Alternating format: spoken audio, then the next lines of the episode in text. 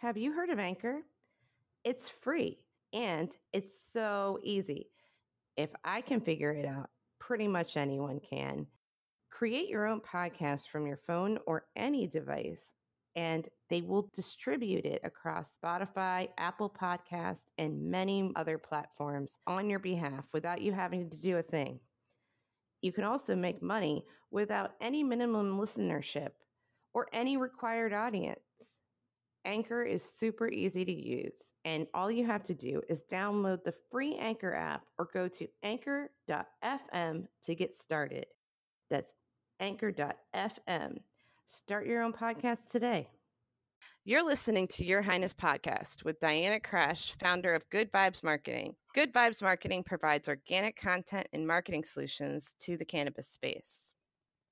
And this is Leah, co-founder of BakeSmart. Our CannaCals are the first edible safety designs for cannabis-infused foods. Anyone from your child to your grandmother will understand when a food is medicated as long as it's marked with our edible green crosses.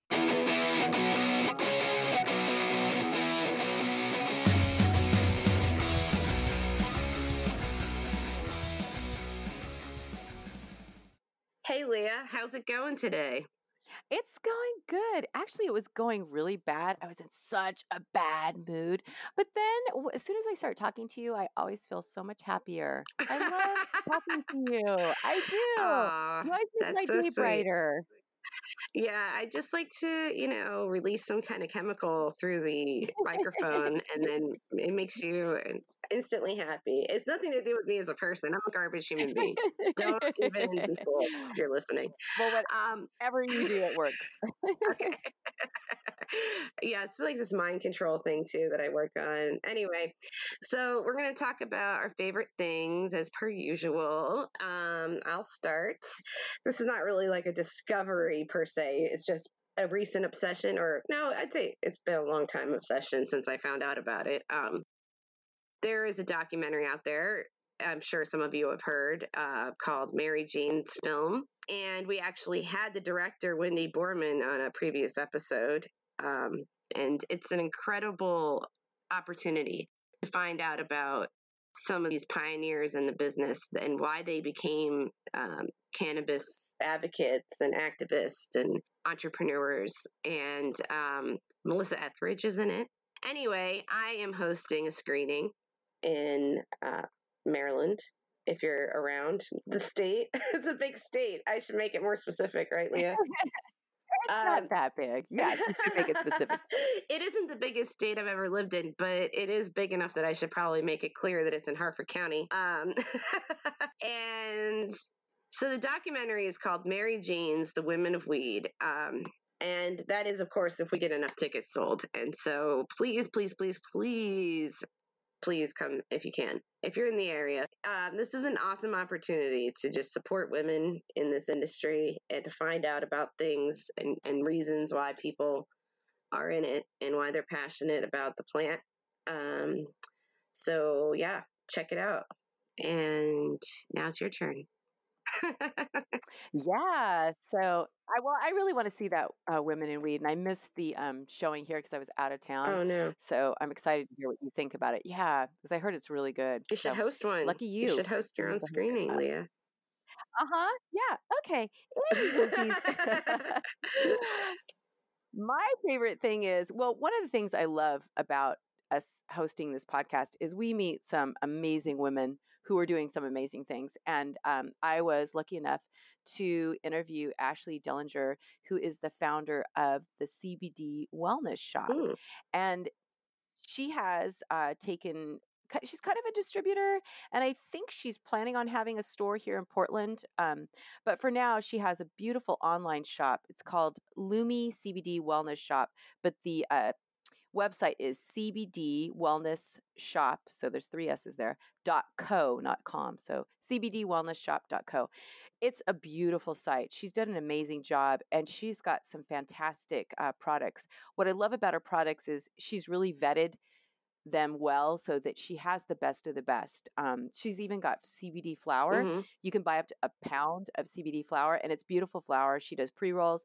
I've um, really done some price comparison Mhm. and she has really reasonable prices um, some a lot lower than you're going to find elsewhere and what i love about it is her goal is to get cbd into the hands of everyone Mhm. so even people who can't afford to buy any, they can go onto her site and apply to get free product. Mhm. Um, and then if you are feeling generous, um, which I've done, you go on and you can pay it forward. So you can just make a donation and she uses that towards other people getting free product. So she's really doing an amazing thing. Not only does she have these great products that she's vetted, so it's the best of the best, but she's also giving back and she has education. So if you have questions about CBD, not really sure about some certain things, she's got some great um, vendor stories about the different products. She's got a little recipe about CBD golden milk, and I love golden milk, so I can't wait to make this.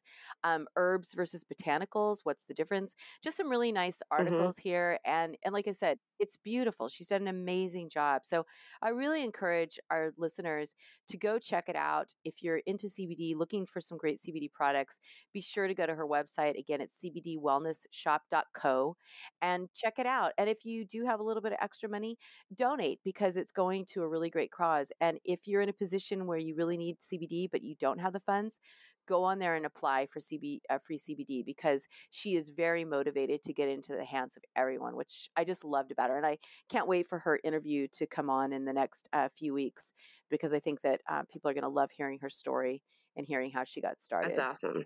And uh, we'll have links to that in the recap as well as um, we'll be promoting on our social media that and the documentary. So uh, look for those if you can.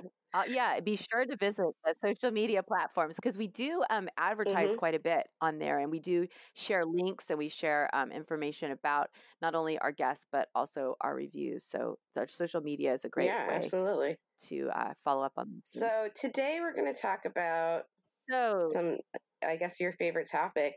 Um, yes, okay. it is. It's my favorite All topic. right. Well, there you go. Um, we're going to talk about kicking fear's ass to move on to success. yes, Um, yes, Yeah. gotta kick it.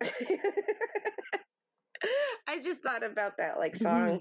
You gotta lick it before you kick it. That's like '90s anyway. um, That's I thought that was funny. So anyway, back to Yes. what we're talking about. Fear can be debilitating, um, as as a lot of people know, especially if you have anxiety or anything really, any any kind of um, extra stressor in your life. It, it's fear can really be all consuming. Um, so Oh, it can. Well, especially as an entrepreneur, you're going to face fear almost on a daily basis in some way. I'd say an hourly some shape or basis. I think you know for some people, I think it is. Yeah, it's like an hourly thing. It's it's it's a lot to deal with. Um, so where do you start, and how do you climb out of that uh, that pit of fear? Well, we don't have all the answers, but we have some things that you can consider. And the first one, Oh, yeah, um, the first one is you know you will not die if your business doesn't succeed. Um, it's like we all have this fight or flight response, and it makes us think that the world's going to end if if we fail. But the thing is, is that we can actually use some of the things that we go through, or all of the things we go through, to shape us as a as a better person and an entrepreneur in the future. So it might not seem like it in the moment. You might be like, "Yeah, okay, that's great. I don't want to hear that," but it's true. Later on, you'll say, "You know what? oh, it is. That was really awful. I mean, I can't count how many times I said, I don't think I can write anymore. I'm a garbage writer. Like, don't, I just can't, I can't do this anymore. or I can't do, you know, whatever job it is. It's, I, I have imposter syndrome seriously uh, a lot. Um, so I understand this one. And no, it's it's it's hard. I mean, you feel you honestly. I had a really bad situation happen just this past month where one of our products that was our newest products, it just wasn't R and D enough, and it failed, and it was an Mhm. epic fail. Um, and our client lost thousands and thousands of dollars, and we lost thousands of dollars in product, and it was just this just perfect storm of all these things that went wrong and i literally was having the most extreme panic attacks i've Mhm. ever had in my life and i didn't even know what i was going to do. I was like oh shit this is over. This we are we are done. But thankfully there were some good things that came out of it. I mean obviously the r&d with the manufacturer they thought they did enough and they didn't so you know now thankfully we're going Mhm. back and doing more i had a client who was amazing and she was a woman and she actually wasn't the owner of of the business that we were working with but she was you know the manager and she was so great to me during it all she knew this was you know beyond my control she knew it wasn't on purpose and she really helped me um, and was so supportive and i thought gosh as women when we get together and something happens you know we've got to support each other even if we're on the Mhm. losing end of what's happening we have to really step outside of ourselves and support each other it meant so much to me that she was there for me and wasn't like hey leah you suck and your your business sucks she was more like wow this this is beyond your control i totally get that and how do we get past this? And so we've worked through it and we're still working together and it's it was a really great um outcome for me but during the whole thing it was so awful. I was like i literally felt like my heart like i was going to have a Mhm. heart attack. I thought oh my god. Because especially as women i think and i'm generalizing of course but we're more nurturing Mhm. we're more caretaking and so when something goes wrong we're like oh my god oh my god this Mhm. is my baby what am i going to do and it, it just becomes so much bigger but the reality is i mean even if i would have lost my whole business am i going to die no i'm not going to die you just put on your big girl boots and they're all muddy and torn up but you put them on and you go okay i'm just going to have to take Mhm. next steps and you know go from here but it's it's so upsetting and debilitating in the moment Yeah. as you know And you know when you I've had some really rough criticism in the past, just from any any industry I've worked in, you know, and I some of it is unnecessarily cruel, and that's when you have to recognize like sometimes it's it's about that person and not you. But you oh can learn from that as well. You can learn from definitely that. Um because there's been times where people are like nobody cares about this this thing that you're writing about. I've had basically people say nobody cares. Why do they care? And all that did was at first I was spun out of control, of course, you know, like what? I don't what am I even doing? Nobody cares. Um, but then it goes, you know, reel myself back and say, no, people do care because obviously this affects thousands of people or else I wouldn't be writing about it. Like this is this is something that affects people. It affects me. It, it, it affects other people. It's important. And then just find out why, you know, what, what can make somebody care about this thing, like for five minutes or however long. And then just really zooming in on that. So I learned something from that. You know, it's like maybe I'm just not packaging that idea the right way. Uh, right right and it, and that's hard to step away especially from that personal. criticism because i mean i uh, Right. I was just going to say, like, I feel for you because you're like an actor that you're putting yourself out there. Everything you do is your own hmm personal work. And that takes a lot of strength and a lot of confidence to do. And, and that's hard, I'm sure, when you get criticism like that. But again, I agree with you.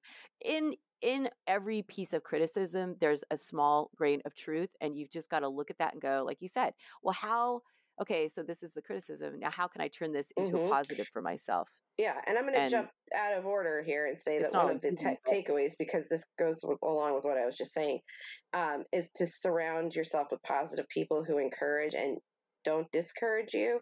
I've had um, mentors, right, writing mentors, and editors and, and accountability partners who have taken just a pile of crap, you know, because I know I can do better. And I, I was too attached to it and, and too close to it, and, and I couldn't see. And said, Look, this is the positive. You put a lot of information into this. You could tell you're passionate, you know. And they start with the positive and they build me up, build me up, and then say, You know what, but you can do better than this, basically. And they say it in a way that's very constructive and not, um, wait a minute, did I say that right? Is it constructive and right. and not destructive, you know? Yeah, Right. it's constructive criticism And not Right, destructive. exactly. And there, and that's and that's what we have to remember too when we're when we're being with our peers. hmm You know, be a success partner, not you know a criti- a criticism partner, because we all deal with criticism every single day, but we need a success partner. And that doesn't mean you Right. have to be Pollyanna all the time and go, Right. "Oh, what you're doing is great." But it's how are you Mhm. saying what you're saying, you know, to other people, and then how are you taking what other people say to you too? And it's like you said, like I know you've told me in the past, it takes you a couple days. Like you'll hear Yeah. criticism and it's like, ah, but then you take a couple days to go, okay, and that's important. You know, take Mhm. some time, think about it, really look at it. Like you said, turn it and go, okay, well maybe I wasn't, maybe I'm not getting it out the way I think I should be or I need to be. You know, maybe I'm not Yeah. highlighting what needs to be highlighted. And all perfectly fine things to to hear, but you know, Right, just the because way they're being sometimes told I'll look back and I'll go, "Oh wow, yeah, no, this was this is not good." and at the time, I thought, "Oh man, this is I'm breaking a news story, or I'm doing this or that. This is this is it." But I was just too close to it, and I didn't, you know, I, I didn't step back. And then you just have to do that. And some people are really good at doing that right away. It takes me a while, um, but I'm trying. I'm trying to get there. definitely. I, So well, it's hard. You're always working on yourself, and and that's okay. yeah, But I think that our next one, some of your best ideas come out of your worst disasters. That is so true. I Mhm. mean, fear can prevent you from going forward and even trying. Mhm. And sometimes we have to try, and sometimes we're going to fail. But sometimes those failures are your best, um, I don't know, outcomes. hmm Like Abigail, who's going to be on the show, she was fired from her job. Um, and then it led her to create what she has now, you know, this consulting business, Mhm. and she's doing great. And she's out there doing exactly what she loves to do. And I know for me, the same thing. I got laid off, and that's when I moved to Oregon and started. Um, started uh, the edibles business. I mean, I always thought that I was going to be an executive assistant. I loved what I did. I was making really, really good money. But sometimes you're like, you know what? It's you. Sometimes fear is a lot more subtle. It's like, oh, I don't want to do this because I'm not sure I would succeed, Mhm. or oh, I don't have the money, or oh, I don't have the time. And sometimes when you're just thrown into it, okay, I've got the time. I'm just going to do it, and that really helps you break through that. So hmm look at fear as sometimes like almost like somebody who's holding you back it's it's not that the fear is validated or it's going to it's not like fear is a prediction of what's going to Right. happen fear is just your own insecurity saying no But it can I- be I'm though if you this." if you allow it to undermine your success. It can be a predictor of failure. Yes. And so you have to be careful of that because we all get caught in that in that trap. It's very easy I think to get caught in that trap. Um and instead Yeah. say like, look, this really really sucked. But what is the highlight of this? You know, what can I learn from this? Because if you really are passionate about this industry, and this is what you really want to do, then you have to look back and Oh, say like why am i doing this and and you know kind of just refocus a bit um but then not to go off topic but you do have to do that a little bit and then i think that it's easier said than done especially when you get into the imposter syndrome territory which is what we're going to talk about next um right. you know you imposter syndrome is very sneaky in my opinion. It's like you were just talking about how fear can be very subtle. And, and imposter syndrome you know it's like you're always looking unintentionally you're always finding ways to undermine yourself because you're you don't think you deserve whatever it is whatever success it is you know?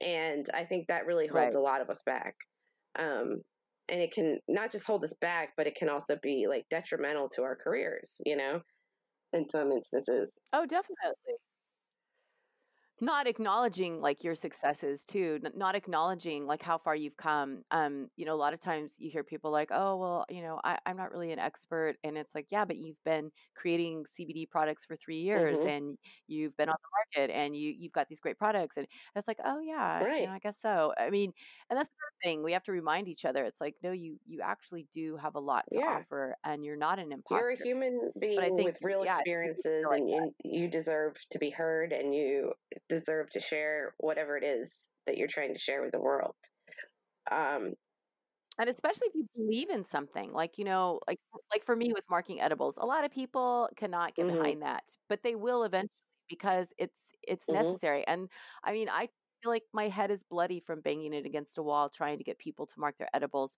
but that's okay it's something i really truly Mhm. believe in um you know and it's just like with your writing too you write about what you truly 100% Mhm. believe in and it shows in your Thank you. Same to you. Oh, you're amazing. You're so awesome. just love you. Um, speaking of awesome people, though, to, and talking about imposter syndrome, we have an article to reference here, um, or an eh, essay article. Anyway, um, Adelia, who is the founder of DCN, the Direct Cannabis Network, who we've had on here a couple of times, and we are big fans of. Big fan. She's a, she's so awesome. Anyway, she wrote a piece for Medium about inevitable the inevitable imposter syndrome and she speaks about her own experience with it. But she has some really great takeaways here um, that we're going to talk about a little bit. And the first one is to let it go or let go she says but we're, we're going to talk about just letting it go. Um, that can be Because we like frozen. yeah. My, I, I'm not singing. I'm not going to do it anyway. Um, so, and we can't afford to sample that music. Right. um, but we're going to talk about so letting it go. It's like there, if, if you're in it for whatever reason you're in this for, that drives you every day, you know, the, the rest of it is all bullshit. You know, it's like at the end of the day, you don't need to hear everyone's opinions about what you're doing. You know, it's like uh, you know why you're in it, and this is that's really all that matters. Right. Um, It's, and it's so true. yeah. But, you know, and then I love what she says here keeping a file of people saying nice things about the company or yourself that's always even if even if someone says it verbally like i have a little diary sometimes you know just write it down Mhm. oh i felt really good because so and so you know said this um i think have a that's diary? it's important yes. I do. I journal. It's important. It's important to get up and journal because obviously that is really. I never believed it that it it spurns. I'm going off topic, but I never believed it that it would spurn ideas, but it actually does. If you wake up first thing and just kind of start journaling, Mhm. um, when your subconscious and your conscious are still kind of connected, it really helps you. I have had my best ideas early in the morning when I wake up, and I just am like blah stream of consciousness. Oh, that's good for you. Um, and I would be, I would be the one doing it like midnight because in the morning my brain's not even on at all. So Right. Well, some people I know. I'm a morning person, so I can do that. Sometimes at night, I'm just like, Bleh, but you're good at night. mhm. You're always like snapping on all c- cylinders at night. Mhm. So yeah, you could do it at night before you go to yeah, bed. I'm a vampire. anyway, You all right. So back to the topic. So yeah, keep a file of what people are saying about you that are that are nice things. I mean, that's a great idea. I never even thought about doing that to be honest, um, and I think that's a good idea to keep up.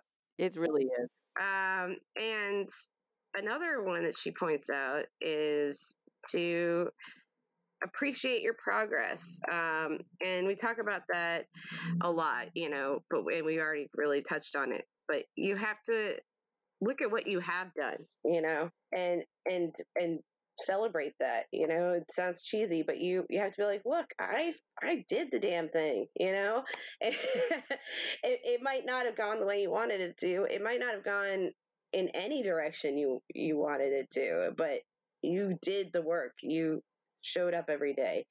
Be proud of yourself, you know. Look at that as an accomplishment. I think that's a big deal. Um because you have to keep going every day, right? So how are you going to do that? You have to appreciate what you have done that is good, that is an accomplishment. And an accomplishment could be anything. That's a relative term, you know. It could be Right. uh, it could be just that you worked that day, you know, or that you got some time to answer emails. It could be anything. It could be so many different things. I mean, it's it's the little successes that help you and you've got to acknowledge it. It's like sometimes just the fact that I was able to, you know, like you said, get through my emails and answer some calls and at the end of the day I don't feel like I got anything done, but you look back and you're like, "You know what? I got up, I worked, and I'm every day it's going towards something Yeah. bigger." And and don't try to compare yourself to other people. Uh, you know, it's it's hard not to do because one of our other guests today is Mandy Tingler, and she is uh, definitely somebody that has a lot of uh, pokes in the iron or irons in the fire, as they say. How did I don't know, however the saying goes. She has a lot. Yeah, She wears a lot of hats. like Wonder Woman. She's like, I don't even think she's human. She does so much. She's amazing. I know, and like there's so many balls she Yeah. juggles. I'm just like, wow, you are amazing. And I was finding myself comparing, you know, oh man, I don't even have half of the things going on as she does, and I can't even get through half of the things that I have to do every day. So, right. but that's not the right attitude to have because that only holds you back. It's like, how can I try to, you know, step up my game this year? Um, and that's what I'm working on. So I'm going to turn that, you know, eh, jealousy, for lack of a better word, because it is kind of like a, a jealousy, but it's a, a healthy jealousy, you know, I think, in a sense, because it can drive you to, you know, to do more if you look at it the right way, if you use it in the right way. Right. I mean, and and it's just, I mean, jealousy. It really It's, like a negative connotation. Yeah, Right. you want to just admire people, and of course, I mean, it's so natural to feel jealousy. We all feel it. Like, I'll just be reading something, and I'll go, "Oh my god, they got an article! Damn, why is nobody interviewing me?" And it's easy to do, but I, you know, it's not about wishing the other person bad karma. It's just about okay, it makes you think, all right, so what can I do to get Right. it part, you know, to these Yeah. magazines? What what are the steps I can take? Just take it as encouragement, um, Mhm. because we're all just doing our best, and we all really want to support each other. And of course, it's natural to feel jealous, but you know, take your jealousy and go, okay, felt jealous. Now, how can I turn that into a positive? And Mhm. always wish the other person well because it it just elevates you when you're sending out positive, you know, energy Yeah. towards someone else. You're just elevating yourself. Right. To Because God, like negativity breeds negativity, right? So definitely, it, it just- really does. I mean, it's not even woo woo. It's just it, it's what It's the happens. If that's what you're if that's what you're doing, if you're negative, negative, negative, then that's all you're going to get. But when you're positive and positive, even when negative things come through, it's like, oh well, not a big deal. Mhm. Keep going. Right, like Scrubs had an episode one time. just because I'm just thinking about the negativity, like how you know one person starts off in a bad mood and says something just kind of nasty, un, you know, just unwarranted to somebody, and it just starts a chain of negativity, and that starts a chain of bad events because that's what happens. You know, it's like you set off like the butterfly effect. You know, it's like you have you say you put that out there, and it affects other people, and that goes on and on and on and on. and it affects you. I mean, because it it affects you too because then you're surround you've you know you're surrounding yourself with negative people, and that's that's also one of our our you know, or is it a takeaway? Maybe we didn't Mhm. put it on there, but you know, just surrounding yourself again with positive people.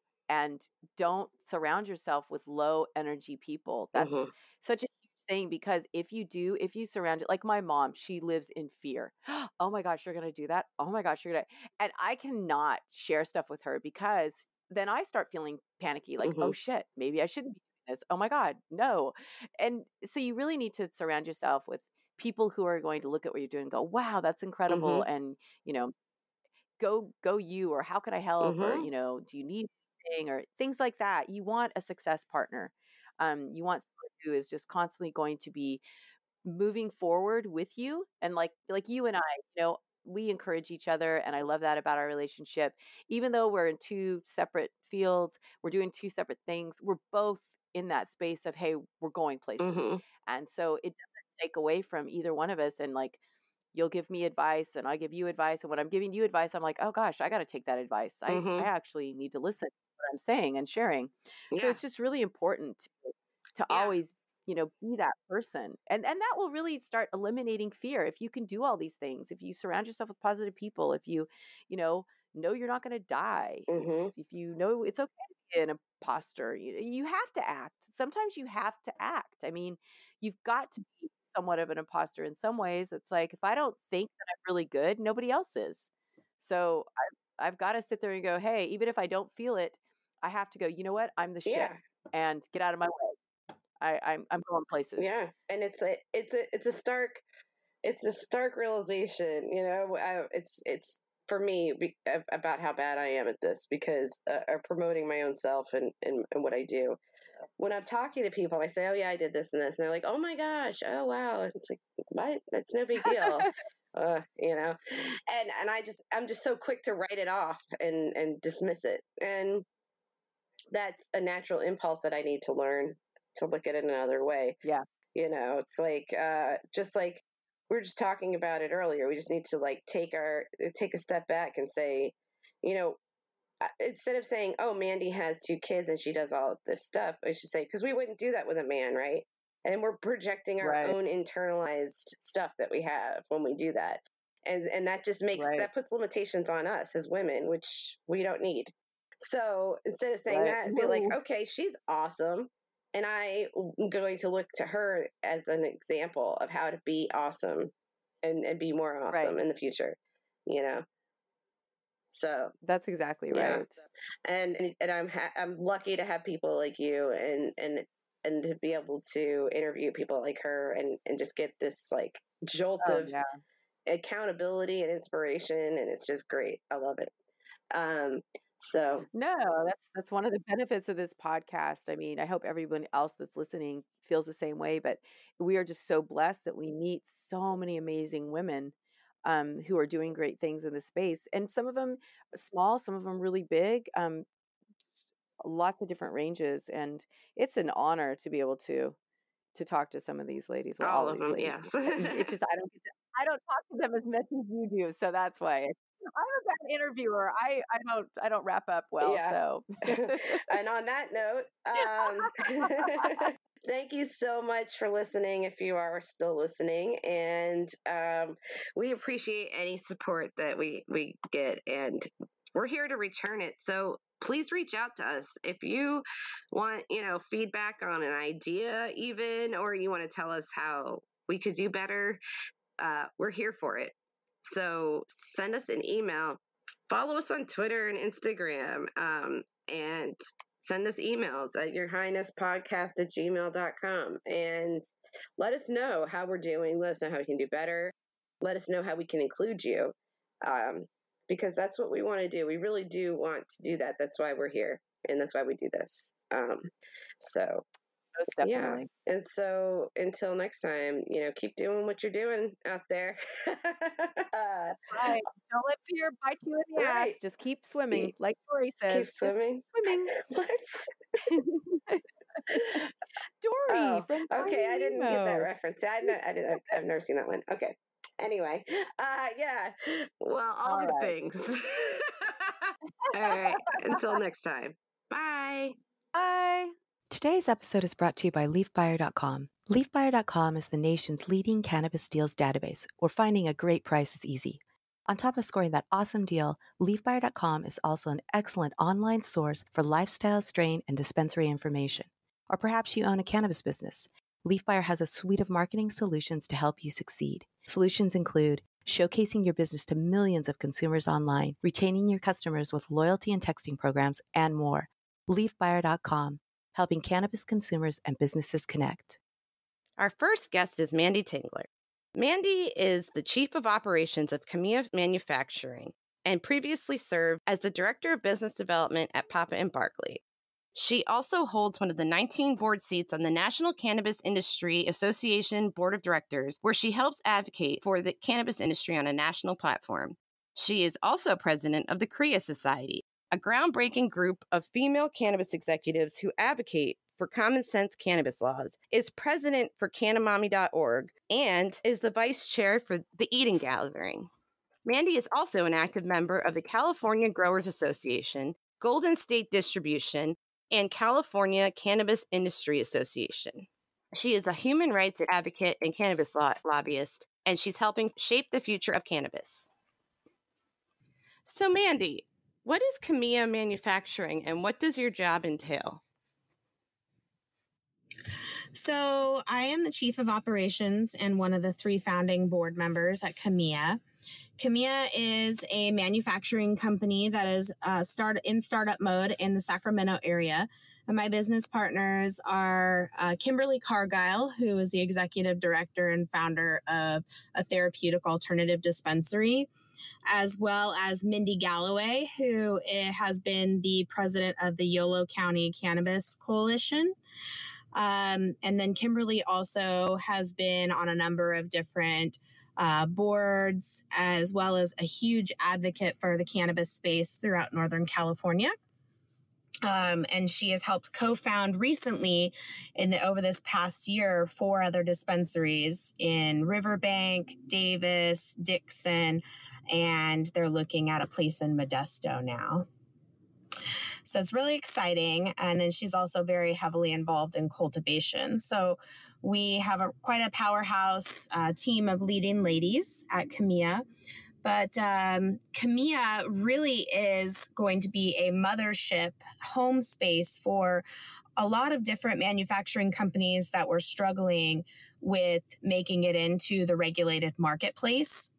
Um, so, what we're doing is we're actually connecting with a lot of former companies that had a pretty good following and were manufacturing products that the industry just loved and we're bringing them underneath our mothership and getting the and putting them back to work under our licensure to bring their wonderful products back to the industry and to also get many of our beloved cannabis industry members back to work. Okay, awesome. And what what does your job exactly entail with um, Khemia? What do you with Khemia? So I'm the chief of mm-hmm. operations. Uh, my job to essentially meet with all of our suppliers that we intend to bring on, and then we or excuse me, my job was going to be to make sure that we have a steady um, go to market plan within our sales and marketing team and to um, help come up with our processes and procedures for operations. So, in addition to Khemia, you have a lot of other jobs and positions. So let's start with the first. Um, it's going to be a lot we're going through here. I don't know how you do it all. how did you become? Yeah, uh, my co-host was saying that too. We're like, how does what? How many of her is there? um, how did yeah. How did you become appointed as a member of the National Cannabis Industry Association board of directors? I just want to say the whole name because not everybody knows, but a lot of people know it as NCIA, um, the board of directors for them. Right. So, um, this past year, I was nominated during the election process, um, which was uh, just absolutely wonderful surprise that you know someone thought highly enough of to nominate me for the election.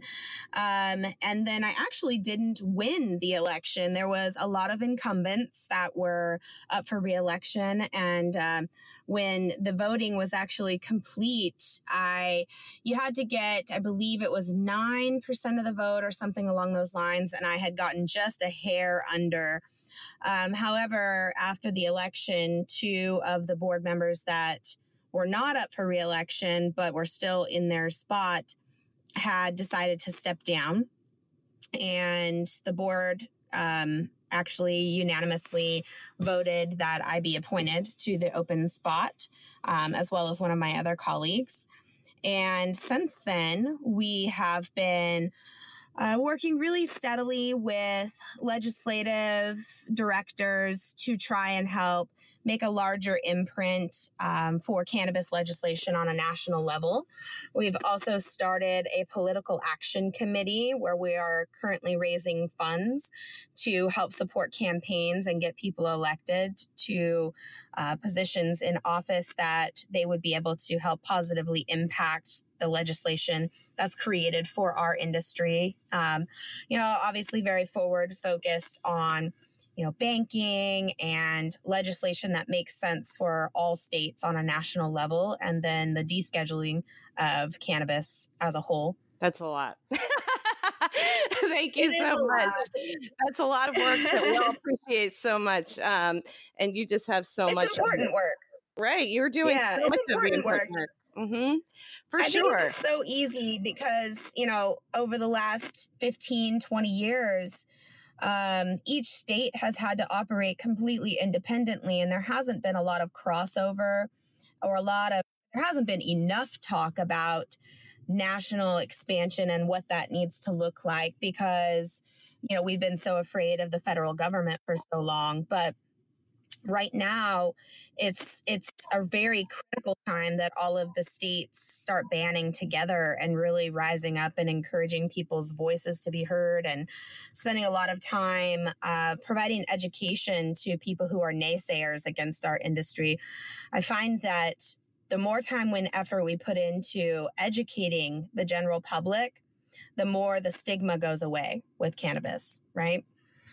Um, and the more that we spend time and energy getting lawmakers, especially uh, Republican lawmakers that are maybe not cannabis forward, um, getting them to understand that cannabis is not just about a euphoric experience, but it's definitely got a lot of medicinal value and helping them get firsthand experiences with it has really been the key, I think. Uh, but it's just important work. Everybody on that board is absolutely amazing in their own capacity. They are all industry business leaders and owners that have amazing hearts and they're community minded and they really want to see national legislation make sense for everybody.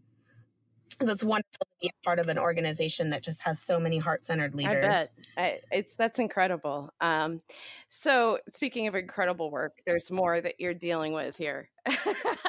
um, you have so much going on, right? What is the and I hope I pronounce this correctly? What is the CREA Society? Is that correct? You got it right. So the CREA Society was formed uh, the very beginning of 2017. Uh, we have nine founding members, and basically what had happened and what kind of drove us to start that was over the last, you know, three to four years in the industry, I've had an opportunity to speak to a lot of female business owners. And especially here in the Sacra- greater Sacramento area, what I was finding is that a lot of these female business owners were charismatic, uh, caring, enthusiastic, and passionate about our industry, but they all felt like they were having to compete against each other or they weren't um, understanding that all of them were going through the same trials and tribulations and that they could be huge support systems to one another. So um, I actually formed the CREA Society through a desire to create a stronger sense of female community in uh, in cannabis leadership. So I invited nine women to come to a retreat one weekend. I believe it was in February of this year. And we sat down for two days, spent a lot of time talking about the struggles within our particular areas of expertise and got these women to make a commitment to one another to support each other exclusively through this next calendar year and to go to each other's business special events, um, to support each other's charities and causes, and to really rally behind one another. And through that process, this year has been absolutely filled with just amazing growth. Um, everyone's businesses have just risen together. And it's been such a nice opportunity to see these ladies um, really become sisters in the Sacramento cannabis space. So, um, last year has just been filled with a ton of sisterhood, a ton of love, um, definitely a lot of the trials and tribulations, but we've all been able to hold each other's hands and kind of cheer and cry along the way together. And it's been such a nice element to know that you know, you're not alone through all of these hardships. I mean, the people who went through this last year of licensure and regulation, um, they really are the pioneers. You know, I, I always um, tell these ladies that they inspire me because they're they're making history. We all are, and the women of the CREA Society um, are dedicated to really being voices for our industry. We all spend a lot of time doing advocacy and education work. Um, and we're all just very passionate about preserving the history of the cannabis space and also creating and paving the way for a successful future for everyone. That's amazing. And I think that uh, past guest is actually involved. Um, Eli- Eliza, right? Isn't she in there?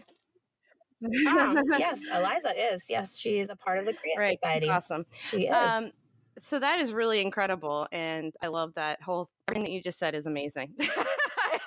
I just love it. It's just so great. Thank you. Yeah, it's needed you know oftentimes we we as women we spend too much time feeling like we have to compete right. side by side instead of you know linking arms and and and creating a unbreakable bond you know like i was saying everyone's, everyone's faced with the same challenges and you know one of us finds an answer or a solution to the challenge, we've been able to share that wealth of knowledge and everyone's just risen together. It's been a beautiful, that's incredible, beautiful ride. Um, so, what does your work with Canamommy.org entail? Oh, yeah. So, Canamommy is an amazing charity that was actually founded by my girl, Kelly Bruce. Mm-hmm. She's up in the Humboldt area. Her and her husband own a cultivation site. Um, it's owned by Canamommy. And basically, what they do is through their cultivation, uh, they take the proceeds from their um, their farmed goods and they manufacture a number of different products for mothers to utilize um, during uh, pregnancy. So they use uh, bath bombs and topicals and a couple of different uh, tinctures and things along those lines to help mothers uh, deal with symptoms or or challenges during pregnancy. So, um, eh, the entire platform of the organization is to help fight for a mother's right to choose plants over pills um, during pregnancy and throughout all of motherhood, right? There's been such um, a small amount of research to show what the true effects of cannabis uh, use during pregnancy and delivery and and beyond. Uh, we don't really know what the true outcomes are. All we know is that we've been fed a lot of hype over the years. And so Canamommy really advocates for, um, like I said, the right for a mother to choose plants over pills and uh, provides uh, access to safe products for moms to use during pregnancy. Um, you can actually go on canamommy.com and buy some of these manufactured goods, and then uh, the proceeds go to canamommy.org. Um, canamommy.org is also to help um, provide some legal services and uh, obviously a lot of medical or medicinal information about cannabis and the endocannabinoid system and, and how cannabis works with the body. Um, and within that, we also are able to provide a lot of support to moms who are maybe feeling pressure from their physicians or need someone to speak with a physician, provide some advocacy and education along those lines. Um, it's a really unique opportunity. It's, it is highly controversial. Um, cannabis and motherhood is something that, you know, is, it's very stereotypical, right? If you a cannabis user and you're a mom, somehow you must be doing your, doing your job incorrectly or you must be letting your kids down on some level. Um, but you know, at Canamommy, we spend a lot of time talking about the the Chardonnay moms, right? And why is it different for someone to go and have a play date with their kids and drink a bottle of wine as opposed to you know utilizing a vape pen or a, a bite of an edible or something along those lines um, and so we're really opening up that dialogue about, you know, being able to medicate as a mother and educating the general public that cannabis use doesn't make you a bad mom. And matter of fact, in many circumstances, it can make you a better mom. Uh, for me, as a mom, and I actually really deal with a lot of anxiety on a day to day basis, just with my high level of stress with work. I have two kids who are extremely active and I want to be my best self for them. So sometimes I come home and I've had a, you know, a long, rough day and I don't want to, um, to be snapping at them. I want to have better patience. I want to be able to really focus on what their needs are. A lot of times I'm able to come home and utilize a tincture or maybe a vape pen or something. And it just kind of helps me refocus. It helps me leave work behind. And I I'm not walking around in a fog where I'm not functional whatsoever. It just really kind of helps settle things down and I'm able to find more patience and I'm able to find a lot more laughter with my kids too. I think really lightens the mood and lets me focus on them as opposed to being sidetracked with every every other thing that I could possibly preoccupy right, myself totally. with. um, so, and and hearing that you have two kids, that makes me feel even worse.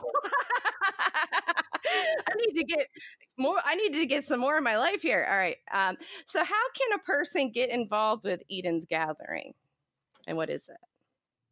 So, the Eden Gathering is a really neat organization in Sacramento as well. It was founded by um, my partner at Khemia, Mindy Galloway.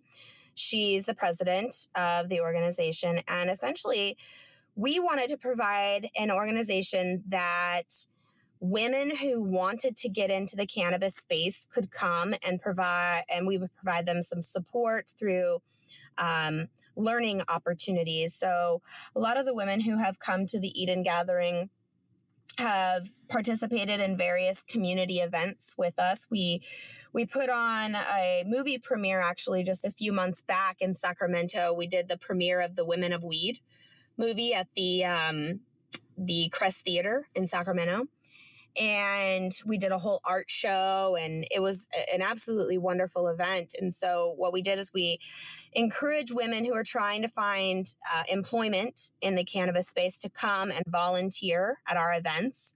And they oftentimes wind up meeting different people um, maybe a dispensary owner or distribution company owner um, and have an opportunity to interact with them face to face, one on one. And it's um, in a lot of ways, it, it can be a, a, long job interview, if you will.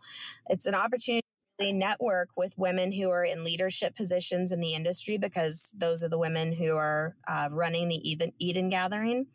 It's an opportunity for women to get their foot in the door to learn about the operations of the different uh, companies in our industry and find a home for themselves in our industry.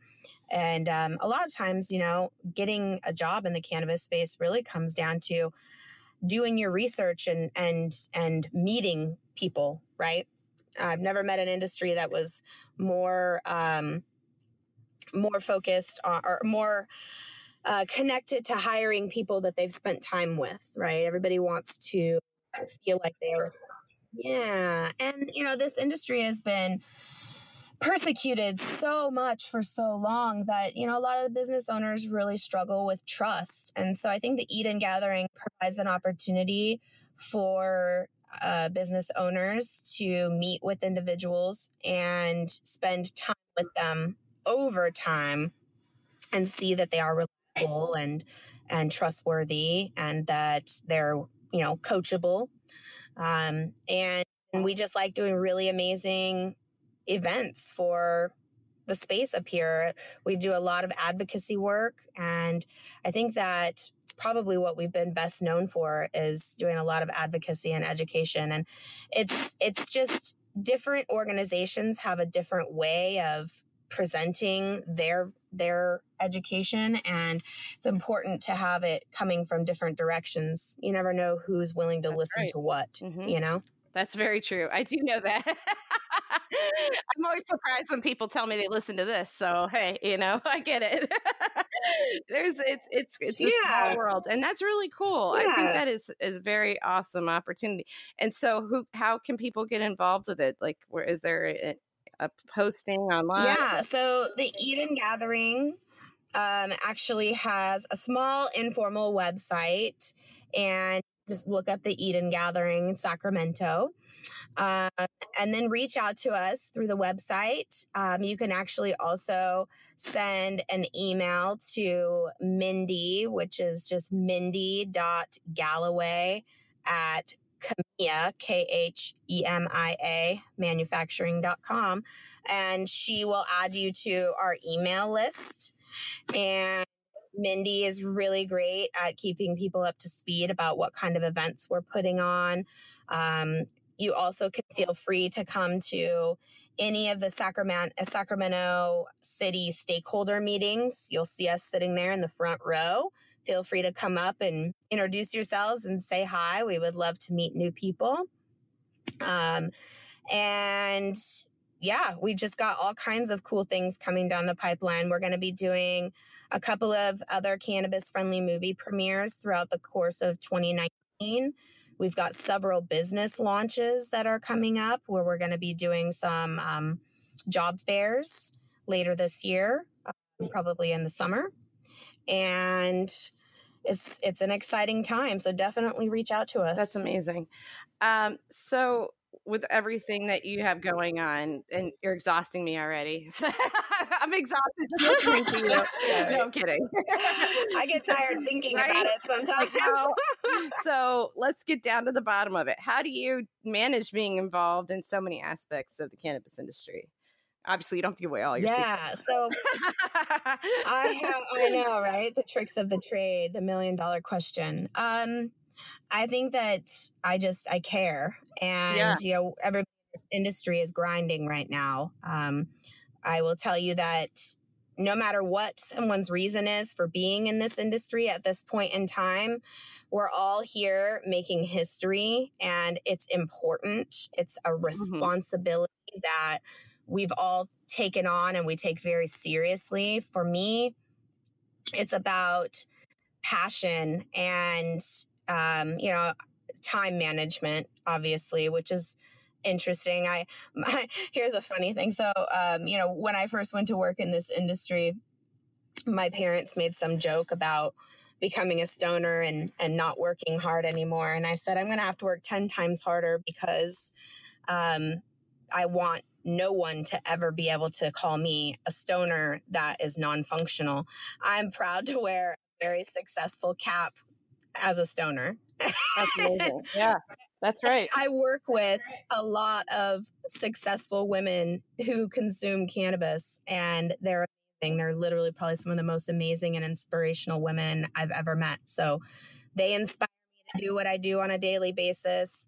I am not a person that really says no very often. And I think that that in, it, itself um, is what a true leader does. Uh, they don't say no to important opportunities. And all of these things are important. It, so, as long as it keeps mattering to other people, it's going to matter to me. And that is my driving force. Um, and I think at the end of the day, uh, I have an obligation to be a strong voice for our industry and and to utilize that voice to empower other people to become voices for our industry. Yeah, absolutely. That's amazing. Um, do you have any advice for entrepreneurs, especially women entrepreneurs in this industry that are just getting into it for the first time? Yeah, I sure do. Um, so, number one, make sure you go out there and you start introducing yourself to people. Um, don't be afraid to volunteer for things. A lot of these industry trade shows like MJ BizCon or NCIA or CCIA or the Cal Growers Association, they're always looking for volunteers for their different events and conferences. Um, go on their website, sign up for their email lists, uh, just start reaching out to different companies and getting connected. Um, our industry is very Instagram and Facebook forward, so please go on there um, and follow different companies and follow different uh, topics within our industry. There's a lot of hot topics going on right now. The more that you get out and connect people and let people know that you know you have the desire to work in this industry um, people will listen and they're going to want to work with you. The more you show up the more reliable you are the more noticed you'll become. And i think lastly this industry is very small so always your best to represent yourself in the best possible light. Um, it, it always surprises me uh, when I go to a meeting in Southern California or a meeting in Nevada, I never am in a room where I don't know someone that knows someone else that I know and love. so the industry is very, very intimate that way, even on a national level. Um, so just be be very careful about um, you know who you who you say what to and put your best foot forward always. Absolutely. And that's very true. It's very small industry. um, so thank before we end uh, this, thank you so much for everything that you've been able to tell us today. It's just been yeah, thank you for having me. I'm so glad that you oh, do this. I'm so glad that you took your time today. Um, do you have anything specific to promote or a call to action? I know, I'm sure with all of the things you have going on, there's a list, but uh, do you have anything? Yeah, I think right now the most important thing that I'm really working on that's um, able to impact the most people is truly making donations to the NCIA Political Action Committee. Um, and that's so easy to do. You just go on the National Cannabis Industry website. Um, and you'll find a link to make political or PAC donations, PAC or Political Action Committee donations. Um, please go on there. There's no donation that is too small. Every penny counts. Um, to give you a frame of reference, in this past election in November, we made campaign donations to 21 different campaigns wow. across the state. And at those 21, 17 of the uh, can- candidates that we supported were elected That's to incredible. office, um, which is a huge mm-hmm. number, yeah. right? Thank you. Thank wow. You. So that's probably the most impactful way. Um, and then, you know, going out and letting people know that cannabis needs to stop being stigmatized. We need to stop judging people for using Absolutely. cannabis, that the medicinal ranges and benefits, and even recreational range and benefits are, are so far reaching and I would really like to encourage people to use their voice to share that in a way that's respectful and easy for other people to mm-hmm. to listen to. Go out there and be a voice. That's awesome. Be voice. I love it. Thank you so much, and please come back on anytime. Uh, uh, seriously, I, mean- I would love to. I'm so glad you guys are doing this, and um, I can't wait to see how the show grows for you. Thank you so much. Our next guest is Abigail Nath. Abigail is an award winning writer with an immense knowledge of the cannabis industry. She's a business lawyer who understands cannabis licensing and program compliancy. In addition, she works as a project coordinator handling industry work from application drafting to business optimization. So, Abigail, I'm so excited that we're here talking today. Um, you are such an inspiration, and you come kind of from my world. You're an attorney. And so, why don't you tell us a little bit so pe- to give people a background about you? Um, you have a Nath Consulting. What exactly is that? Yeah, that's it's a consulting firm. I started it by myself. Go figure. um, started it about about two years ago. Um, just not quite, maybe about closer to a year and a half um, at this point. So so fresh, really fresh to the industry in the grand scheme of things. Um, came from a legal background um, I actually, um, I, I was working in a law firm. I was working in a law firm suing big pharma for a number of years. Oh um, wow! Um, yeah, so it was. It's it was actually. It's kind of funny when you look back on your life and you realize like everything was leading up to this moment. Um, but of course, in those moments, you never realize like the grand scheme of things. Um, but it it was really eye opening for me. I did this for a number of years, and we had cases all over the U.S. of very very common drugs um, that we were suing. They were still on the market. They were still being sold. Um, and they were causing these debilitating health issues in patients. Um, that kind of spurred me into more holistic pathways to health. Um, you know, I, I stopped kind of popping the Tylenol every time I had a cramp, and it just made me rethink simple things that I had that I had been doing. And I actually I did that for for some time, stepped away uh, from the the big firm litigation life, and went into a nonprofit. Oh, um, oh wow! Yeah, big so change. it was a big change. Was still litigating though. Was actually in court probably more working for the nonprofit um, because it was um, was working with family court, abused and neglected children. A lot, a lot of these um, families fall apart because, again, of drugs produced by big pharma. So, completely different area of law, but still dealing with basically the same, um, the same, the same issues. Yeah, the same issues in general.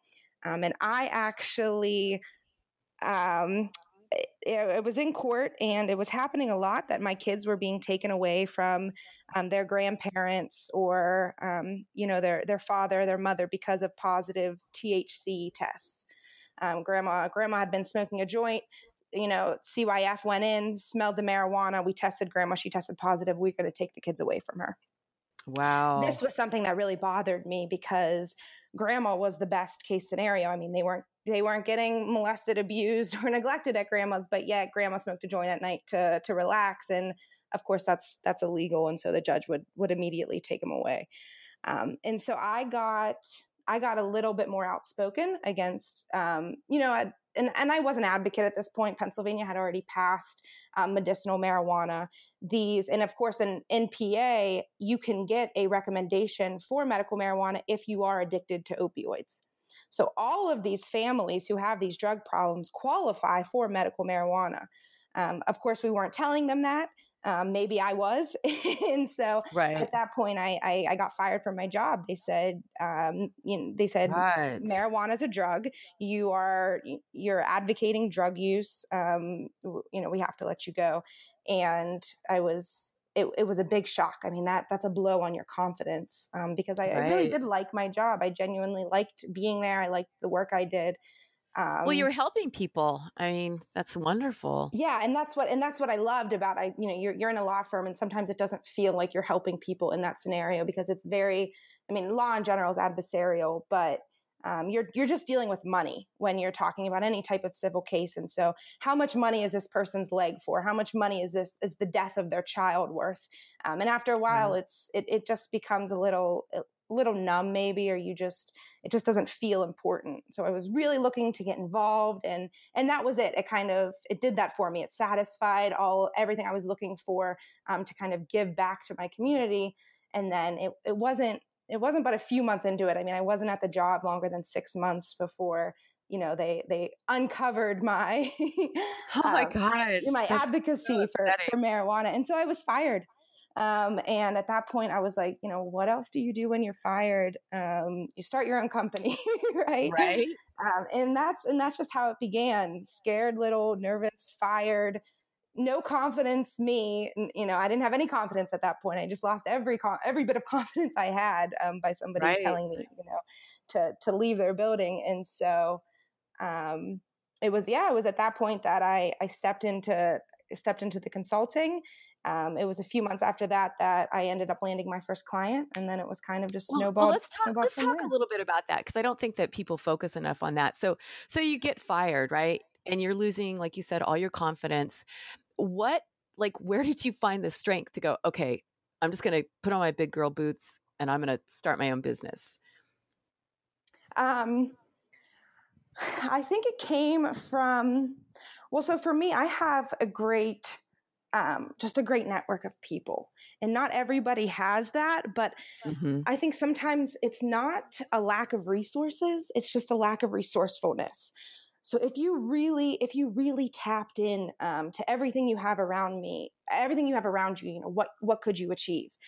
Um, and and for me, that was kind of the turning point. Was um, just taking a step back, and I, I did. I invested into um, I invested into a coach um, which which I thought was a business coach. It turned out to be a little bit more of a life coach, just because that's what I needed at the time. Um, and those those were big steps for me because it was it wasn't necessarily funds that I I did have. It was something that I had to take a step, take a risk in myself, um, and that's kind of that was kind of the point that that I reached anyway. Did you feel your life coach really helped kind of get you on this track to the consulting business? Do you think that your life coach was was money well spent for you? I do, and and it wasn't um, it wasn't anything other than kind of just having somebody in your ear, you know, telling you telling you you can do this, and telling you that um, you know what I mean. Just just yeah. whispering basically those sweet nothings that you need to hear, um, and it was and not everybody needs that. Not everybody operates well off of that. Um, but it was definitely something I, I, just needed somebody to tell me, like, st- straighten the hell out. Like, you spend your days thinking that you can't do all this. Of course, at the end of the night, you're going to feel like you can't do it because all right. day you're telling yourself you can't. So just to have somebody to break that habit um, and to to make you stand up straight, get in your power position, and and you know scream out your intentions to the universe. Um, and it's silly stuff. It's stuff that until I had hired her, I had never um, even approached. You know what I mean? Like that's right. Why would I? Why would I spend hours a day telling myself that I can do this? But it matters, and in the end, it really, really does um it does matter. I think as women too we're we're like always just oh well you know oh i'm just not as good as them. Oh well and it, it really takes its toll. So i love hearing that you that that kind of reinforcement positive reinforcement really worked for you through a life coach. I mean i think that's really important so so here you are then you start your consulting so why consulting in the marijuana space what um was it the yes. firing it was so I've always been um, always been a, a user. Um, hi, mom. Uh, she, I've always, I mean, through high school, it really, um, I, I think like so many others, mental health was a, was an, was an issue for me in, in high school. It was a, it was a difficult time. I don't know if I, um, would have gotten through the way I did if it wasn't, you know what I mean, if it wasn't for cannabis. So I've always um, and it's always been kind of a bonding thing um, you know what i mean with with mm-hmm. with my friends or the people you know what i mean you you hang out with and it was all it was kind of something that you know you look forward to after a hard day like some people look forward to the beer and i would look forward to you know what i mean sitting down with yeah. a friend and and just decompressing um, so it's certainly always been my lifestyle and i so it was so when it came to PA, and of course the rest, you know, when you're in your own state and it's and it's illegal and people are getting arrested for it, you forget that in other states it's a free enterprise market and that people are making money off of it. Um, so I had been to Colorado and I knew that, but I had never thought of it as an industry for me because I live in Pennsylvania and it's and it's illegal in my state. Um, so once medicinal passed, and of course I'm a lawyer, and um, you know, and I, I had just recently got fired. I think it, it, was an email. It was an email for um, a CLE, which is continuing legal education credit, um, and it was um, like learn about learn about legal cannabis in in Pennsylvania. And I, you know, and that was that was all it took to spark it. And I'm like, I'm a lawyer. I can, you know, I could learn this. I could. I've already used it. I already, I already love it.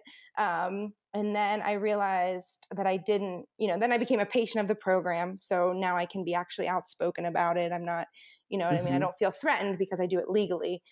Um, but it was just, it kind of almost was like a natural step. And now, you know, looking back, you're like, of course I belong in this community. I'm, I'm a rebel. I'm, you know what I mean? I get along with these women. And so it was really like once I jumped in, I was like, this this has been kind of the home that I've been that I've been looking for that I never had in the law firm because you know what I mean? I'm I'm I don't like to play by the rules. I, I like to I like to stand out um, and so it, well it's not a nurturing place either to be in a in a corporate law firm that is not nurturing at all um, so yeah I it's this is a great step. So so tell me about the services that you offer so in your consulting business what what do you offer to people like me yeah, so I we work with um, businesses to open plant touching facilities. Um, is really our um, the main the main bread and butter. Um, most common projects are, are merit based applications. Um, a lot of the East Coast states are still um, still medicinal, and it's very competitive.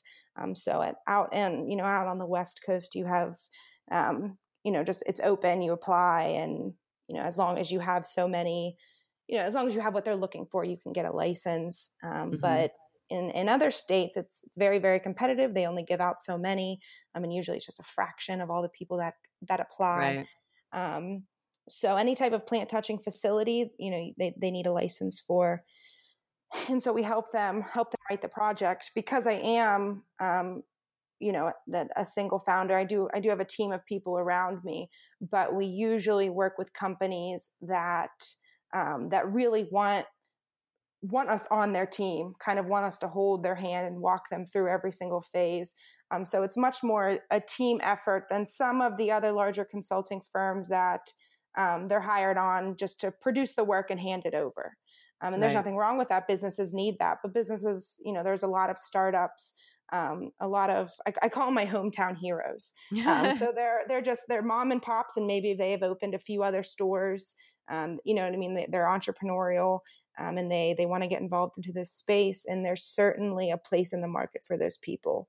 Um, there's a place in the market for you know for for everybody for these big companies um, it's it's unavoidable we need the money in the market um, but we also i also like to see these these small guys uh, you know carving out their chunk um, and you know and and progressing progressing the oh, industry that way definitely i mean and it's i I love hearing you say that you support those businesses because we really need to make sure that we run the industry like the wine industry and the beer industry, where the artisan producers, the craft producers aren't pushed out by the Budweisers or the Gallo wines. You know, we want right. to make sure that they are are supported and that they have um, a place here, which of course they do. I'd rather shop with mom and pop than I would the great big guys, but that's my personal choice. So, hey, so let's talk a little bit like how did you get your first client? So, you've got this consulting business. You're like, hey, I've got my little shingle up. So now, how do you yeah. get your first client?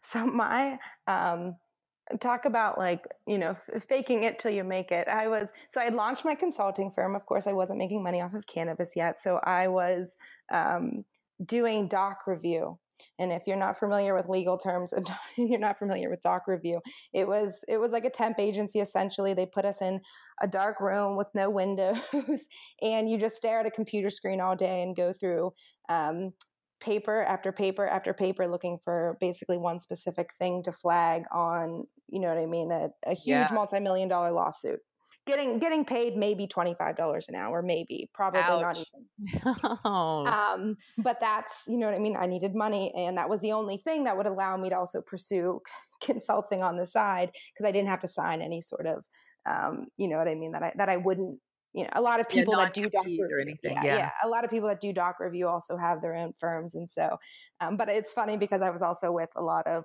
a lot of law school students because you don't actually need a um, to be licensed to do doc review. So, um, you know, and everybody has their own stories of why they're there. and so right. anyway, I was, and I was sneaking out of the room, you know what I mean? Every, you know, every hour or so to make a call, to pitch myself, to do whatever. Um, and then one of those calls just went, just went well. Um, and I actually, um, Ted Daniels, who does, uh, he's a big name in the industry. A lot of people hire him to do securities, and he's an expert in security. Um, he actually reached out to me and said, and just just on social media, I mean, just by putting myself out there, he saw that and said, "Hey, um, I you know I see what you're saying, I see what you're doing, I like it. I'm having a seminar. Do you want to come speak?" Um, oh so my god, how wonderful! Yeah, so so I drove across the state. I spoke at that seminar. Um, there was a client there who who was opening. They needed somebody to write their application, and and I ended up landing landing that one. Um, and then immediately had to had to quit the doc review because I think we had something like six weeks to put the entire application together. Um, so it happened. It happened just like that, like from you know and it's it's so funny because one day you're thinking i'm never going to do this. Who else, who is ever going to you know what i mean? Want me? Right. who's going to trust me? I'm I, am new to this. And then you know the next day it's like oh of course somebody wants me. Of course i can do this. So you know so it's it's one phone call that can change everything sometimes sometimes for better sometimes for worse but you never i mean you always got to keep your head in the game because it can change like that. Um, oh so no doubt. was, yeah. No doubt. Yeah so I'm forever grateful to Ted. I he's he's always my go-to now for security because um, he's he, he does amazing work. Number one, um, he's got a lot a ton of winning applications under his belt, um, and number two, because he lifts up other people in the industry, and I'm all for that. Um, for for you know what I mean, giving people a shot and allowing newcomers in the industry, and not everybody wants to do that. Some people no excuse me some people cannabis is theirs almost you know what i mean they've been doing it right. longer they want it um and it's but there's no shortage of success is what there i isn't. say um there isn't and so it, it's something that we can all have around. so yeah definitely and i've I have vowed to lift others up just as as, as he's done for me. So I get a lot of people. Um, I want to be in the industry. What can I do? And I'm always um, always happy to point them on the right direction or give them resources invite them to the to the groups that can't be advertised right because it's expensive i mean and, and it's really hard because there isn't one periodical that can hit everybody you know so right. it's, it's so just all over the place where do you put your money and make it count? And that's you know something for another day but i want to ask you so do you do business on the west coast at all or is it just business on the east coast I um, do do um, consulting out west too a bit. Um, I haven't had any full full applications on the West Coast yet, and I the the process to me. So I'm all about kind of staying in my lane. Um, so when I when people ask me about about California, what does, what does that mean? So explain what staying in your lane means. I love that so phrase. I have, I have I have my skill set, um, and it's and it's so tempting in this industry when you have your skill set and you know what you can do and you know what you're good at. Um, but then you know something up, something comes in the peripheral of uh, you know some something else that may not be. It's not really what you do, but there's money in it, um, and it's and it's a distraction a lot of times because then you're then you're pulled towards that way, and you're thinking, oh, I I can do this too. Um, you know, I can also you know somebody might need uh, consulting for facility design let's say. Okay i've seen i've seen facility designs. I've been a part of it before. I know you know the good way a facility should function. They're going to pay me you know a few thousand dollars to do it but am i the best person for the job? And is that in the end of the day going to advance me towards my goals or is it just going to be a distraction? Mm-hmm. and so it's it's important it's been important for me to to pick and choose the situations I get my time involved with because we only have so much time. Um, and if and if at the end of the day I'm I'm spending my time doing something that isn't in isn't in my wheelhouse, I'm really doing a disadvantage to myself and to my and to my client. You know what I mean? So right. Um, I've and I found that on the West Coast, um, especially in California, where you know the rules just just changed again um, and just were released. There's so many people um, that I've talked to that that's all they do is operate in California and you you know you can make a business out of that. So anytime I do get a client in California, I'm I'm always teaming up. If I'm if I'm staying involved with it at all, I'm teaming up with um, usually a bigger consulting firm that really has um, really has a good handle on specifically the California market. right. Um, and and so it's and it's it's hard sometimes to know do I trust myself doing this? Um, but California has been one state that um, I've been I've, I've, been a little timid, maybe, right. and maybe that's something that I need to that I need to just get more confident on. Um, but it certainly is a very specific market, and I and I don't want to do my clients a disservice by by taking on something that I'm not the best person for the job for. Right. I mean, California just seems to be a mess right now with all the changing um, regulations. I know they just came out with some more permanent ones, so hopefully that'll help calm things down. So, um, one other thing I wanted to ask you is that as a woman entrepreneur, how do you juggle everything? Because I know you're so busy. Like you said, you do have some staff, but it mostly lays on you. So how do you how do you juggle everything and then not just feel like, "Oh my gosh, I'm so depleted at the end of the day and how do I even get up to do this all over again?" I'll tell you when I find out. right. no, and I think and I mean the the support system is so is has been most important and I think that's one thing that the command the cannabis community especially is amazing at um, and and maybe it is because I, I sur- I've made it a point to surround myself with like-minded individuals, um, but really, really reaching out. Number one, reaching out when you need it, mm-hmm. um, and I'm I've never been hesitant to do that. I I love talking about my problems. so anybody that'll listen, I, I will decompress. I will decompress that way. I will decompress by by venting, um, and I don't think you can discount that um, when you need to talk. And if anybody ever needs to talk, they can call me because I, I will listen because I've certainly have wonderful people in my life who have who have been that ear for me. Um, but to really, uh, I mean, well, I think the, that's great the, advice. You know, yeah, we don't think certainly. to do that. We don't. We don't uh, like a lot of women. We don't want to be like, oh, I don't want to complain. Oh, they've got their own problems. But really, that is so cathartic. And and yeah and and just being um, like networking and a lot of my network has been through facebook um, just and so it, it's cool when you actually get to go to events and you meet people in person that for so long you've been supporting each other digitally and now uh, you know you already know that person and so when the first time you meet them you give them a huge hug because you're just so grateful for their support.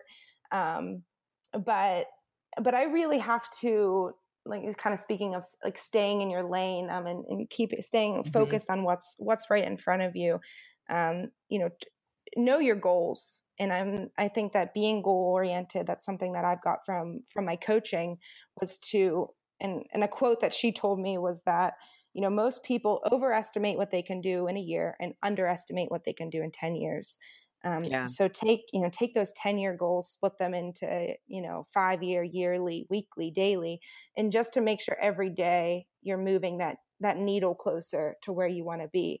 And you know usually the worst days are when you've been so busy, but you feel like you've you haven't moved anything. Um, and so a lot of times those and I think we've both had those days where at the end of the day you're exhausted, but it's a good exhaustion because you know you've you've progressed so much and you've gotten so much done. And then there's other days where it's like I've not had nothing done today. I you know what I mean? The second I right. sat down to do my work, you know, my my my kid needs me or my dog pukes or whatever it may be. We all have these other things going on. Um, but staying focused on your goals has been something huge for me. Um, and also not letting, I mean, my health kind of go you know go down the drain um, it's easy enough to write off the gym when you have a project due or you have you know what i mean a, a client that's demanding the work yesterday um, but if you can find those 20 minutes just to to exercise usually you know that break causes the next few hours to go even smoother i um, support that 100% yeah. i think that without nutrition and without exercise and i'm really bad because I get up and I start working, but I have to force myself to go because I tore my meniscus and I was really mm. surprised. But it was because I'm sitting too much now. You know, before in my previous life, I was always moving, moving, moving, moving. And when you have your own business, you find yourself hunkered down over the computer, doing social media, doing this, mm-hmm. doing that. And it's really really has negative effects on your body. So yeah, that's great advice. Fantastic advice. So, um do you have anything that you want to promote or a call to action for women out there that are listening? And men, um, I, men listen to. Yeah. Um I actually I'm um a volunteer director for a group called the Medical Cannabis Society. Um, and we're launching um, a physician directory project next week in the state of Pennsylvania looking for volunteers all over. Uh, the goal is to comprise a, a comprehensible, uh, comprehensive searchable database, free for patients and physicians, that patients can can find the doctors that they need, um, especially especially mothers who mm-hmm. are looking for doctors uh, for their children um, with different types of ailments. Um, I've I've talked to a lot of moms who you know their kid may need a um, you know a, a, pediatric oncologist who recommends medical marijuana in their state. That's extremely hard to find. Right. Um, and so we're we're trying to put this database together to make it easier for people to come to you know to their medical marijuana recommendation. And whether it's a doctor that that stays with them to work with them which is harder to find than a doctor that will just prescribe and then kind of bounce out of the situation. There they just they want to write the recommendation and then they they don't necessarily want to monitor the patient. Right. Um, but we de- we need we need volunteers. So if anybody if that you know if that piques anybody's interest um, it's a project we're um, we're just launching. Uh, we've we've been doing it for a year um, mm-hmm. about a year now but we're we're launching the actual boots on the ground work now um, and i'm really excited about it it should be it should be a great asset to the state of Pennsylvania, and then hopefully to to go to the next state to have this. Um, there are certainly um, directories out there, but mm. they're all pay to play. Um, right. They aggressively market um, to the physicians to to pay them, and and so this is really, I mean, it's it's 100% nonprofit. Um, and it's all from the community.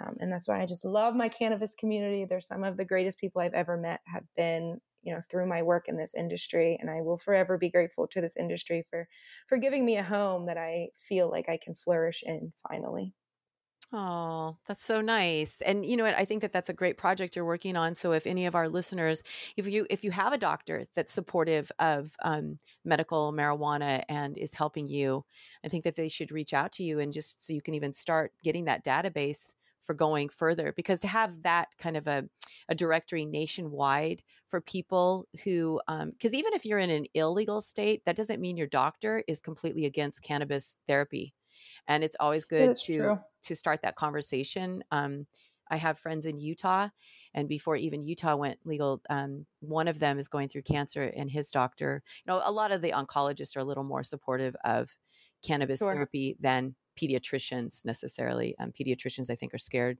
because they could get in a lot of trouble as you experienced yeah. when you got fired. Um, so yeah, but keep that in the back of everyone's head. And if you're in Pennsylvania and you have a really great doctor, contact Abigail. So, Abigail, thank you so much for your time. It's been amazing. You're such an inspiration for women out there listening. I know for me, you're an inspiration. I loved hearing everything you said and always that great reminder get out and exercise. Because this morning I got up at six and I haven't got off my, this chair. So, I got I'm going to yeah, listen to your advice and practice it. Right. That's that's my advice. Whether or not I practice it is something else. So just uh, I'm the first one to make the excuse. Oh, you know, I've got I'm too busy. But the last two days, I've I've done I've done my three miles on the elliptical. Oh, so. good girl! You go, girl. pat on the back. Pat on the back. All right, Abigail. Well, thank you so much for your time. We really appreciate it. Mm, thank you so much. Thanks for listening to Your Highness podcast. If you would like to be featured in a future episode or would like to inquire about possible sponsorship email your highness podcast at gmail.com. That's your highness podcast at gmail.com. You can also follow us on Twitter at highness podcast. That's at highness podcast. Thanks again.